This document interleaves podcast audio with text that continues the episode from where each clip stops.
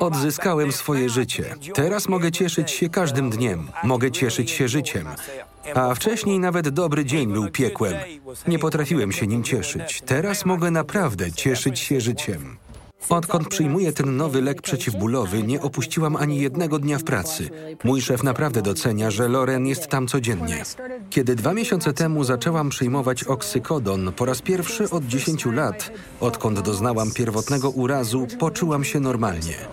Przez cały ten czas w mniejszym lub większym stopniu cierpiałam z powodu bólu. A teraz czuję się absolutnie normalnie. W połowie lat 90. w Ameryce miała miejsce rewolucja medyczna w podejściu do łagodzenia bólu. Tak przedstawia to amerykańska firma farmaceutyczna Purdue Pharma, kiedy wprowadza na rynek swój nowy produkt Oxycontin, tabletkę przeciwbólową, która była prezentowana jako cudowny lek. Jednak jak słyszeliście w pierwszym odcinku, Oxycontin był czymś więcej niż tylko tabletką łagodzącą ból. Według Purdue Pharma był wyjątkowy. Inne opioidy uważano za wysoce uzależniające. Ryzyko, że to samo stanie się z Oxycontinem, oceniano jako minimalne. I to jest przekaz, który w kółko powtarzano. Jak właśnie usłyszeliście we fragmencie filmu, jak moje życie stało się lepsze. W tym programie pacjenci, którzy przez lata zmagali się z różnego rodzaju przewlekłym bólem, opowiadają historie swoich długich, często frustrujących, zawsze bolesnych poszukiwań odpowiedniego leczenia. W 1998 roku, kiedy emitowano reklamę, żaden z pacjentów przyjmujących ten lek w celu złagodzenia bólu nie zdawał sobie sprawy z zagrożeń. 20 lat później, kiedy Milwaukee Journal Sentinel wypuścił swój reportaż dotyczący leku, ci, którym udało się przeżyć, zmienili zdanie co do Oxycontinu. W końcu przestało działać i zwiększyli dawkę. Myślę, że było to 40 rano i 40 wieczorem. I w końcu i to zwiększyli. Trwało to latami. Straciłam pracę i ubezpieczenie.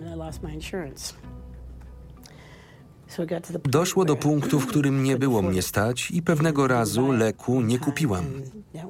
I to był dla mnie początek końca. Ten czas, kiedy byłam bez niego, był prawdopodobnie najbardziej niewiarygodnym, nie do zniesienia, okropnym czasem w moim życiu. Objawy odstawienne były po prostu niewiarygodne.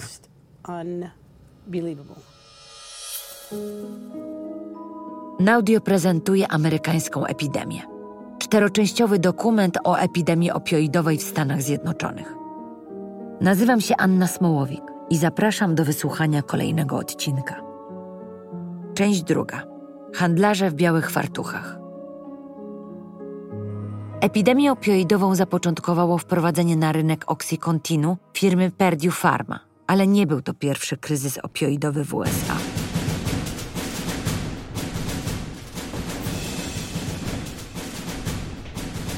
Między 1861 a 1865 rokiem amerykańska wojna secesyjna rozdzierała młody wówczas kraj. Oprócz miliona ofiar wojskowych, niezliczeni cywile ponieśli śmierć w najkrwawszym dotąd konflikcie na ziemiach USA. Nowe akcesorium, dziś natychmiast rozpoznawalne, zdobyło popularność wśród 100 tysięcy weteranów wojennych. Posłuchajmy Jonasa Kalberga, autora książki Amerykańska epidemia. Wielu żołnierzy walczących w wojnie secesyjnej otrzymywało morfinę i narzędzia iniekcyjne. Można ich było zobaczyć wędrujących po kraju z małymi skórzanymi sakiewkami na szyi, w których nosili morfinę i strzykawki. Setki tysięcy weteranów uzależniło się od morfiny po wojnie. Uzależnienie rozprzestrzeniło się zwłaszcza w przegranej południowej stronie. I to nie tylko wśród żołnierzy, ale także cywilów, którzy zaczęli stosować morfinę, aby poradzić sobie z psychicznymi traumami wojennymi. W tym czasie, w połowie XIX wieku, postęp medyczny dał nam strzykawkę, która ułatwiła iniekcję morfiny. Zastrzyki uważano za bezpieczną i precyzyjną metodę podawania leków przeciwbólowych. Ten sposób myślenia rozprzestrzenił się błyskawicznie. Morfiny używano nie tylko w leczeniu ran wojennych. Lekarze w Europie i w USA stosowali ją do łagodzenia bólu związanego praktycznie ze wszystkim, od skurczów miesiączkowych po zapalenie oka. Sądząc po liczbie weteranów wędrujących z małymi skórzanymi sakiewkami, było jasne, że lekarze, którzy tak hojnie przepisywali morfinę, nie docenili jej uzależniających właściwości. Weterani ciągle szukali kolejnej dawki, a uzależnienie zaczęto nazywać chorobą żołnierza. Była to pierwsza epidemia opioidowa w historii USA. Co sprawia, że takie leki jak morfina są wyjątkowe w historii leczenia bólu? I o czym mówimy, kiedy używamy terminu opioidy? Opioidy to pierwotnie naturalne substancje pochodzące z maku opium. Można je rozgnieść i wymieszać z wodą.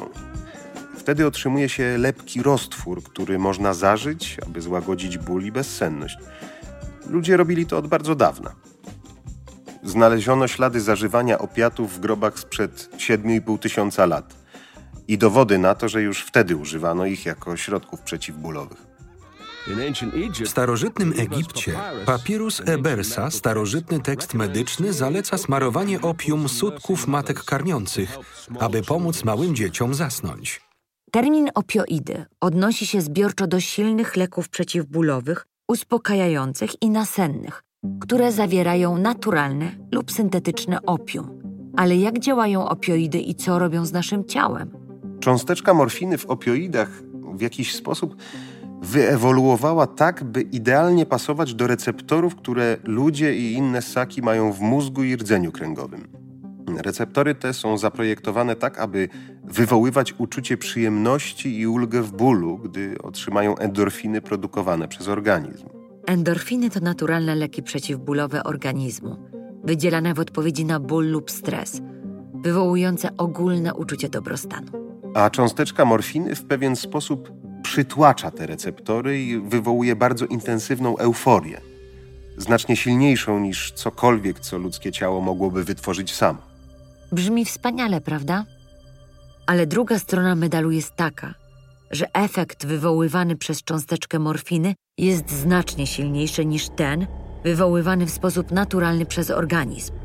Wkrótce okazało się, że leki nie tylko prowadzą do objawów odstawienia, ale i uzależnienia. Pomimo tego, naukowcy wciąż wierzyli, że przełamią kod morfiny i w dalszym ciągu majstrowali przy formule.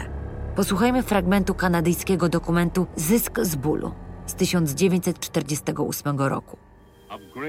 Powodem poważnych obaw ludzi na całym świecie jest problem uzależnienia od narkotyków i kontrola nielegalnego handlu narkotykami przez granice i porty morskie pod osłoną nocy. Przemytnicy narkotyków omijają blokady celne i policyjne.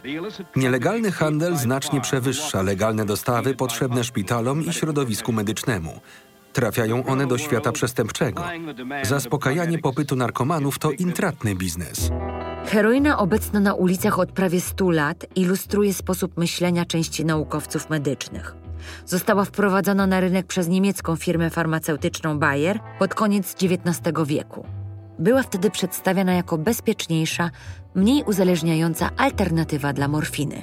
Na początku XX wieku uzależniło się od niej ponad 250 tysięcy Amerykanów. Stopniowo zmieniło to spojrzenie na ten narkotyk i w 1913 roku firma Bayer zaprzestała sprzedaży heroiny jako leku, a stała się ona narkotykiem na czarnym rynku, dostępnym tylko na ulicy. Kwestia ulgi w bólu fascynowała lekarzy i badaczy od zawsze, co prowadzi nas z powrotem do historii Purdue Pharma i Oxycontinu oraz obecnej epidemii opioidowej w USA. Jednym z narkotyków znajdujących się w centrum trwającego kryzysu opioidowego jest Oxycontin. Producent leku, firma Purdue Pharma, zaczęła sprzedawać Oxycontin w 1996 roku. Teraz pojawiają się nowe doniesienia na temat tego, w jaki sposób firma forsowała marketing i sprzedaż leku. W poprzednim odcinku mówiliśmy o tym, jak Purdue Pharma wprowadziła na rynek swój pierwszy przeciwbólowy opioid, MS-Contin. Tabletkę ze specjalną otoczką, która uwalniała lek w małych dawkach przez bardzo długi jak na lek czas. W 1984 roku wielu lekarzy było przeciwnych przepisywaniu opioidów pacjentom innym niż ci w końcowym stadium choroby lub z ostrym i poważnym bólem. Biorąc pod uwagę problemy, jakie niedawno spowodowały morfina, a później heroina, wcale nie dziwi, że z ostrożnością podchodzili do opioidów. Lecz kiedy Purdue Pharma wprowadziła na rynek w 1996 roku nową tabletkę Oxycontin, jej przedstawiciele twierdzili, że udało się zrobić to, czego nikt przed nimi nie dokonał. Wyprodukowali opioid, który miał mniejsze właściwości uzależniające niż podobne leki. Niektórzy pacjenci mogą bać się przyjmowania opioidów, ponieważ są postrzegane jako zbyt silne lub uzależniające. Jednak jest to dalekie od rzeczywistości. Dla kogokolwiek, kto tylko choć trochę zna historię medycyny, brzmiało to zbyt pięknie, by mogło być prawdziwe. Ale Oxycontin nie tylko uzyskał aprobatę amerykańskiej Agencji do Spraw Żywności i Leków, FDA, lecz także okazał się wielkim sukcesem. Bestsellerem przepisywanym przez rzesze lekarzy w całych Stanach Zjednoczonych. W ciągu pierwszych pięciu lat obecności oksykontinu na rynku stał się on ogromnym sukcesem. Oksykontin przejął pozycję lidera od Viagry, stając się najlepiej sprzedającym się lekiem w USA. Co więc dokładnie zrobiła Purdue Pharma, żeby przekonać regulatorów, lekarzy i pacjentów, że Oxycontin to cudowny lek? Odpowiedź brzmi: pieniądze, kłamstwa i jazz. Purdue Pharma mocno ukierunkowała marketing oksykontinu na lekarzy, a nie bezpośrednio na pacjentów.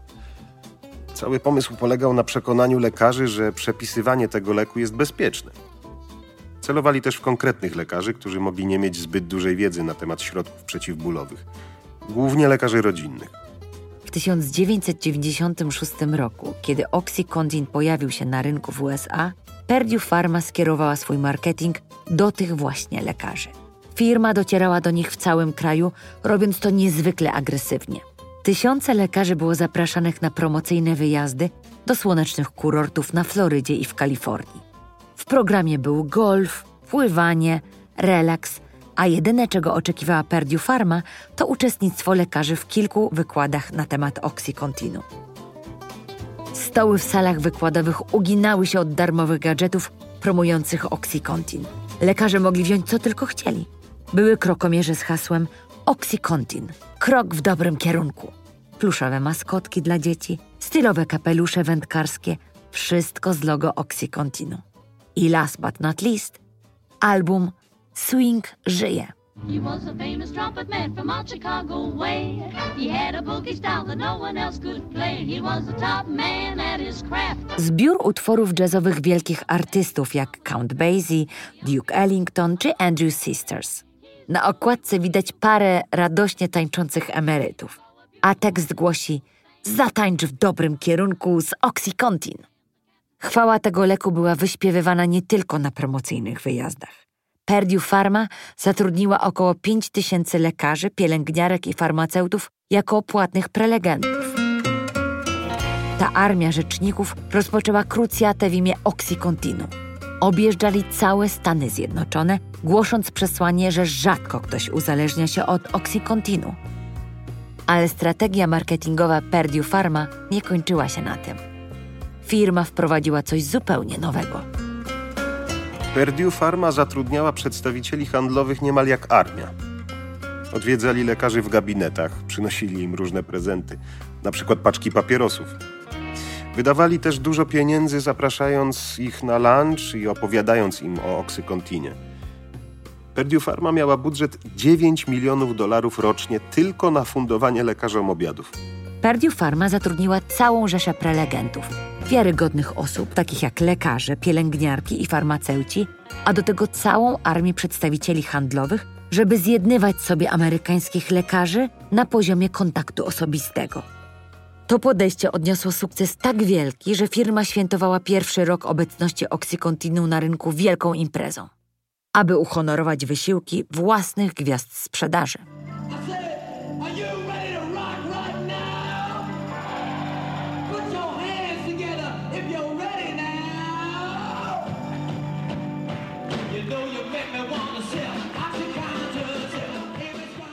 Purdue Pharma nagradzała swoich przedstawicieli wyższymi prowizjami jeśli ich lekarze przepisywali duże ilości oksykontinu. To motywowało do jeszcze intensywniejszej sprzedaży. W dokumencie Zbrodnia Stulecia Mark Ross, były przedstawiciel Purdue Pharma, opowiada, ile mógł zarobić. W moim pierwszym roku w Purdue zarobiłem około 170 tysięcy dolarów. W ostatnim było to prawie 300 tysięcy.